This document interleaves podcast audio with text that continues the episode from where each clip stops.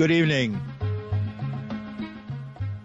Presidential candidate Bob Dole is dead at 98. Violent clashes in Paris as far right and progressives clash. Fugitive parents in the Oxford school shooting are caught. Did anyone help? And a blow for opponents of a plan to clear cut a thousand trees on the Lower East Side. With these and other stories, I'm Paul DiRienzo with the WBAI News for Sunday, December 5th, 2021. Bob Dole, who overcame disabling war wounds to become a sharp tongued Senate leader from Kansas, a Republican presidential candidate, and then a symbol and celebrant of his dwindling generation of World War II veterans, died today. He was 98. During his 36 year career on Capitol Hill, Dole became one of the most influential legislators and party leaders in the Senate. He shaped tax policy, foreign policy, farm and nutrition programs, and rights for the disabled, enshrining protections against discrimination in employment, education, and public services in the Americans with Disabilities Act. Through all of that, he mar- carried the mark of war, charging a German position in northern Italy in 1945. Dole was hit by a shell fragment that crushed two vertebrae and paralyzed his arms and legs. The young Army platoon leader spent three years recovering in a hospital and never regained use of his right hand. And we'll have more on that story in the days to come. Thousands of protesters marched through St uh, Saint Denis, Paris on Sunday to protest over a campaign rally by right wing presidential candidate Eric Zemmour. The march ended in violence after the right wingers attacked anti fascist protesters. Participants could be seen chanting slogans, waving flags as they made their way through the suburb of northern Paris where the demonstration occurred. The march was organized by over 50 organizations, including radical groups similar to the group Antifa in the United States. Siamo tutti antifascisti!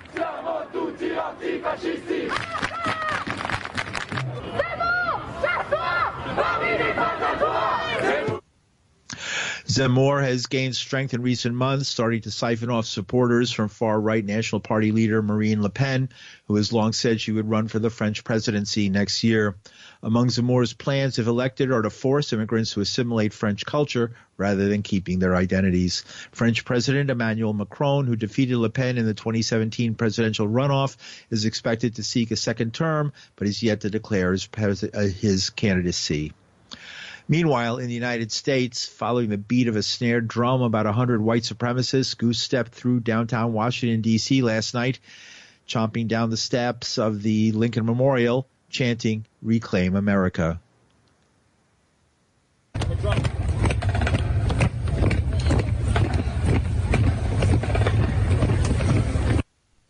The group calling itself Patriot Front had problems getting out of town, as reported in the Daily Beast. Their ride couldn't hold, the, hold, hold enough of the group, and many were forced to wait in the cold for hours for the truck to return. They were in a uniform of sorts white gaiters, sunglasses, blue jackets, khaki pants, and brown boots and hats. Some wore plastic shin guards as if expecting violence. Patriot Front's leader, Thomas Rousseau, was booed as he spoke near the Capitol reflecting pool. You can see they've brought the helicopter out. There's tons of police. Thomas, why are we marching in D.C.? Our demonstrations are an exhibition of our unified capability to organize, to show our strength, not as brawlers or public nuisances, but as men capable of illustrating a message and seeking an America that more closely resembles the interests of its true people. Once known as Vanguard America, the group changed its name after a man affiliated with the group murdered a woman at the notorious Unite the Right rally in Charlottesville. Founded by an ex-Marine, the group is said to want to return to an early American ethic where white men rule. One of the most active white supremacist groups in the nation, an investigation in 2019 by ProPublica found secret chats where members of Patriot Front embraced a gunman who killed 22 people, mostly immigrants, in Texas in 2019. The shooter left behind an anti-immigrant manifesto. Patriot Front formed after the killing of Heather Heyer at a Charlottesville anti-racism protest. At the time, they called uh, the Unite the Right rally a public relations nightmare. A number of groups involved were found responsible for the deaths and injuries in Charlottesville in a civil action last month that awarded victims $26 million. In New York City, the words Patriot Front were stenciled by vandals on a statue of George Floyd, who was killed by a former cop in Minneapolis last year. No one has been uh, arrested in that. and a Detroit area artist whose studio was a brief hideout where the parents of the Oxford High School student charged in a deadly shooting were found by police is cooperating with authorities. His lawyer says he didn't know the couple had stayed overnight. James and Jennifer Crumbley face involuntary manslaughter charges, but the couple's attorneys say they didn't intend to flee. Countering authorities accuse them of eluding capture for their alleged role in a school shooting that killed four students. Detroit Police Chief James E. White announced the arrest. Yeah, we got a tip that they were here, that possibly the, the fugitives were at this location, the vehicle was spotted. Our officers responded in, in a matter of minutes. Uh, when they got here, they set up a perimeter, did surveillance. We notified and activated our Metro Division, our special response team. They came out and they were able to uh, take the uh, fugitives into custody. Well, they, they certainly appeared to be distressed, as you can imagine. You know, as I indicated, you know, they were in a commercial building, in a room. We were able to take them into custody without incident, and but how, however, they were very distressed as they were walking out. At a news conference today, he gave more information. 1.30 in the morning, the two suspects were taken into custody at 11 Bellevue in Detroit in a commercial vehicle. They were in an art studio within that uh, building that has multiple kinds of partitions, if you will, in that building. They were taken in custody, as I said, at about 1.30 in the morning. Our fugitive apprehension team uh, took custody and possession of them. So they are in our jail, all three of them, the son and both parents. They are segregated, each individually in isolation. We have advanced watch on them. Uh, there was no indication that any of them were suicidal. We believe they were assisted in that uh, location to get there, to get in. And uh, we're gathering that information and present that to our prosecutor for potential charges for either aiding and abetting or obstruction of justice. And that is Troy Police Chief James E. White. The couple then appeared in court where they pleaded not guilty and their bail was set at $500,000 each. Excuse me. The bond for Jennifer Crumbley at $500,000 cash surety, no 10%. These are not people that we can be assured will return to court on their own. We are prepared to defend this case. They are absolutely taking this case seriously. They are devastated by the events in the Oxford um, in the Oxford incident. Your Honor, we know from the facts that Mr. Crumbley purchased this weapon for his son. That gun was actually locked. So when the prosecution is stating that this child had free access to a gun, that is just absolutely not true. And how are you pleading to count one? Not guilty. Not guilty. Again, the court will accept the plea of uh, not guilty for all four counts. On Friday, Oakland County Prosecutor Karen McDonald's office made the rare decision to file charges against Ethan Crumbley's parents. Prosecutors accused them of failing to intervene on the day of the shooting, despite being confronted with a drawing and chilling message, blood everywhere, that was found at their son's desk. They could each face up to 15 years in prison. And a judge ruled Friday that Ahmad Al Aliwi Alissa, charged with killing 10 people at a Colorado supermarket earlier this year, is mentally incompetent to stand trial and ordered him to be treated at the state mental hospital to see if he can be made well enough to face prosecution. Boulder District Attorney Michael Dougherty said he's clearly deteriorated. And in particular, this most recent evaluation being an incredibly thorough and detailed report that I believe the best course of action at this time in order to ensure justice is done is to have him sent to the state hospital as quickly as possible and restored to competency so we can get him back here and move forward with the case. I'm confident that he'll be restored to competency, that through medication and treatment, as I talked about in court earlier, that he'll be returned to competency and able to face responsibility for the crimes he committed on March 22nd and that's Boulder District Attorney Michael Dougherty. The uh, ruling halts virtually all proceedings in the case indefinitely. Lisa is not scheduled to be back in court again until March 15th, nearly a year after the shooting. And United States health officials said today that while the Omicron variant of the coronavirus is rapidly spreading throughout the country, early indications suggest it may be less dangerous than Delta, which continues to drive a surge of hospitalizations. President Joe Biden's chief medical advisor, Dr. Anthony Fauci, told CNN's State of the Union that scientists need more information before drawing conclusion of the about Omicron's severity. Reports from South Africa, where it emerged and is becoming the dominant strain, suggest that hospitalization rates have not increased alarmingly. Fauci said thus far it doesn't look like there's a great deal dear degree of severity to it. But he continued, we have really got to be careful before we make determinations that it is less severe or it really doesn't cause any severe illness comparable to Delta. And you're listening to the news on WBAI New York. I'm Paul DiRienzo. Closer to home on the Lower East Side of Manhattan, a legal legal appeal seeking to stop the $1.45 billion East River Park anti-flooding project was rejected by an appeals court last week. On Tuesday, the Appellate Division First Department ruled the project that would result in losing the park for years and clear cutting nearly a thousand trees was not an alienation or removal of the park from public use requiring approval from Albany, but just a renovation job. Last night, WBAI attended a nighttime meeting of activists, a meeting in the dark of activists committed to stopping the project and replacing it with their own more environmentally friendly alternative. The fight over the park has pitted the de Blasio administration and the local city council member against neighborhood activists who say this is a question of preserving indigenous lands and a way of life that respects nature. A local resident, Emily Johnson of Alaska's Yupik Nation, says the city made it clear that they want to start clearing the trees. I personally am not privy to their uh, inside information, but I imagine that they want to um, start destruction as soon as possible. And actually, on Friday, some sapling pine trees were uprooted here in the park. So to me, that's a pretty violent beginning to what will be this destruction. We have been able to rescue those pine trees, and they have a new home where they will be protected. But that just kind of that shows me. I mean, I know that this plan is violent, but that a worker was told to uproot those trees. He said he was sorry about it, and I believe that, but that he was told to do it. And so that that's the story that was relayed to me, and that's what I understand of this plan that there is violence. What do you think is going to happen in response? A group gathered here tonight in the dark at the amphitheater in East River Park because we are here to defend land. I am an indigenous land defender. To me, that means, I mean, the land is no different than my life. The land is no different than uh, my love. The land is no different than my body. The land is no different than my, my spirit. And so we, in my mind, that's what we're here to defend. We're here to defend this land, and we're here to defend the health and spirit of our community as well. And so that's what we will do. There might be civil disobedience. I assume there might be. People chaining themselves to trees. We've chained ourselves to trees at City Hall. We've written letters. We've come together in love. We've done resistance planting. We're taking cuttings from the trees that we dearly love here. We've held ceremony here.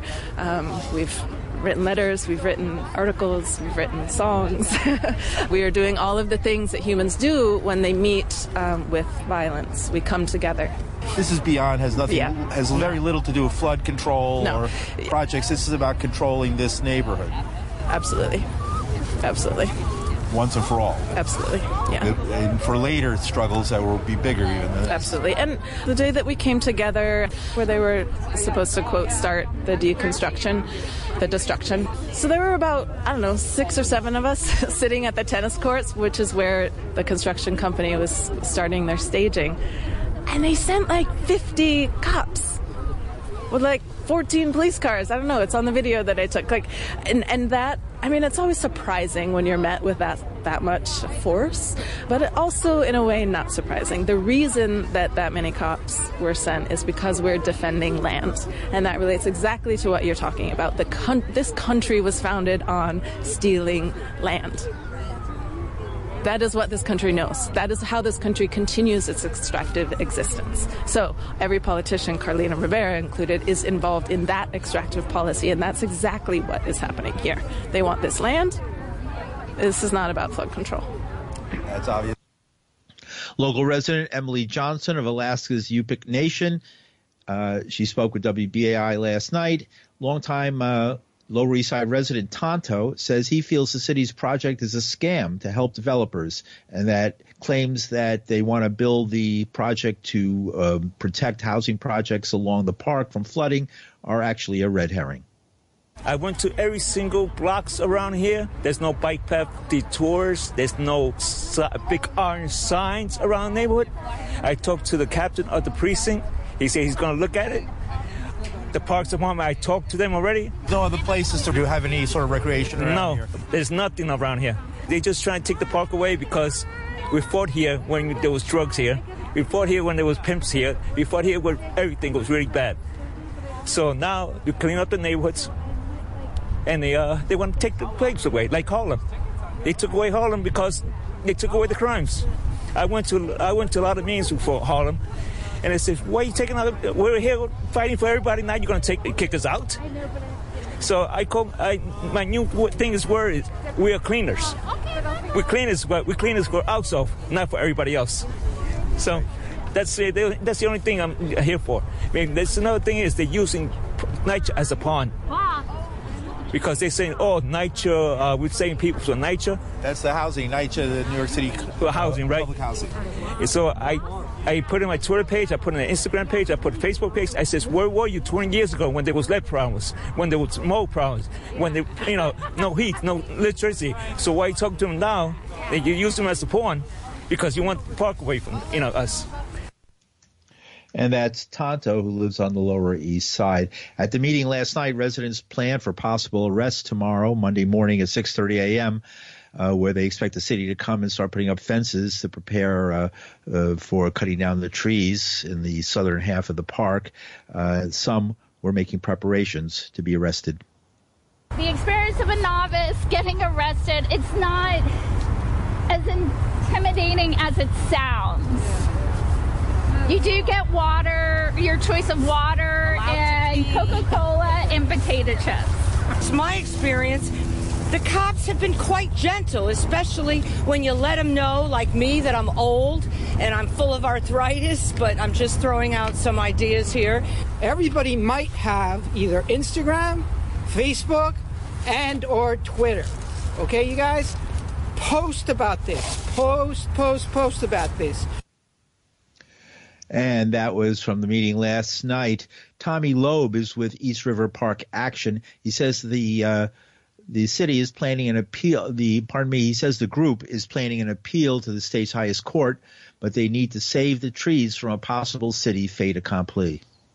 Last week, the appellate division uh, essentially ruled against us, which most of the legal experts have who have looked at this, who are familiar with state alienation, and we're still talking about alienation, say that the appellate division has basically come up with uh, new precedent and new law.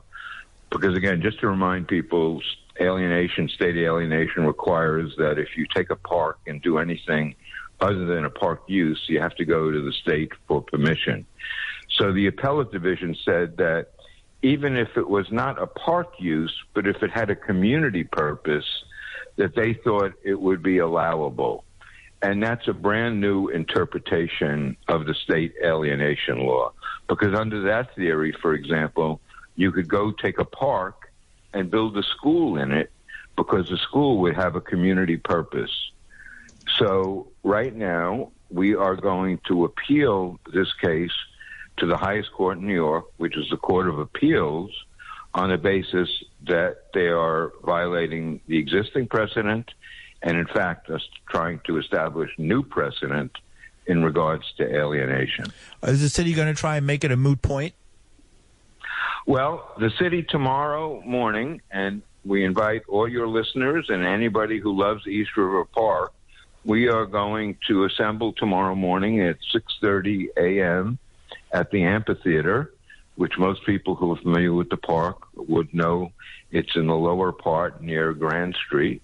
Um, and the city is going to attempt to close the park tomorrow morning south of basically Houston Street and start work.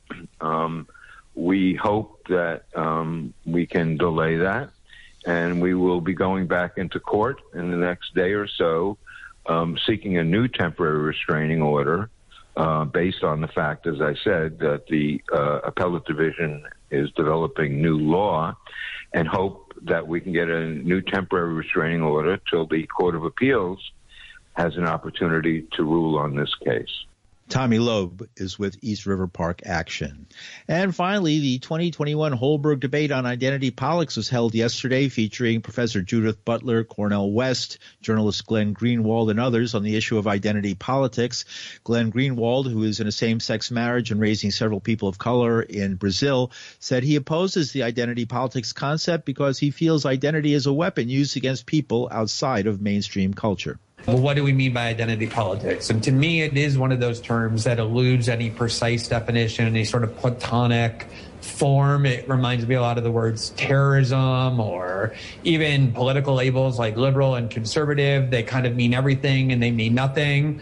And they sort of get defined through their functionality rather than as, as fixed terms, making them a little bit elusive to discuss. Now I have not just a same sex marriage, but an interracial marriage, an interracial family in a country where systemic racism is a problem. The idea of combating those sorts of injustices that are based on demographic identity and group membership to me is not identity politics. It's what Judith said earlier. It's identity politics that have fostered those injustices. The idea that heterosexuals have rights that gay people don't, that white people have privileges and are expected to be treated a certain way that non-white people don't. Combating that to me is not identity politics. Combating that to me is, is warring against identity politics, this kind of tribalistic notion of justice that some groups are entitled to rights and privileges to which other groups are denied journalist Glenn Greenwald. Judith Butler is Maxine Elliott Professor in the Department of Comparative Literature and the Program of Critical Theory at the University of California, Berkeley. She says identity politics has problems, but maybe it's the only way for some folks to be heard.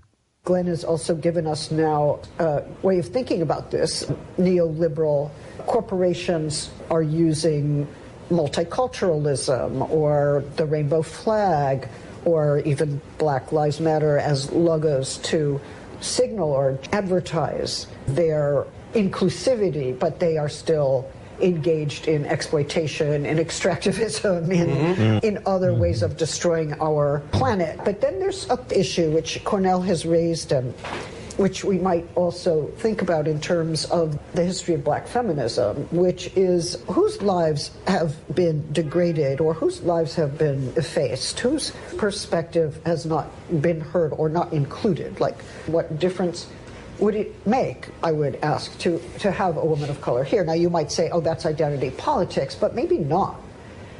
And that's Judith Butler, professor Department of Comparative Literature at University of California, Berkeley. Harvard professor Cornel West says identity politics is wrong because he claims it doesn't empower the very people who are facing discrimination. You can talk about the suffering of other people without being a member of that group. You can have a deep concern without being a member of that group. So you're right about what kind of person it would be in that sense, and be able to make sure there's a variety of voices. I mean, that's what the Negro national anthem is. The black people lift every voice, not echo. We don't want extensions of echo chambers. We want quality voices, right? But quality voices is not reducible to one social position. It just isn't. If we end up fetishizing diversity, then we end up with just a counting game. That's the last thing we want. How do we cultivate the capacity of the species to, afford, to avoid self destruction given ecological catastrophe? That's a needful question. I don't care what color you are, I don't care what gender or sexual orientation you are. We don't have a planet that make a whole lot of difference what, what, what identity you have. How do we cultivate the capacity to preserve the best of democratic experiments that put poor and working people at the center because we live in neo fascist times? How do you fight off despair and despondency and self violation and self destruction because we live in dim and grim and bleak times. Or you might want to go back to sleep. like remember, if you stay woke forever, you're going to suffer from insomnia. And that's Harvard professor Cornel West.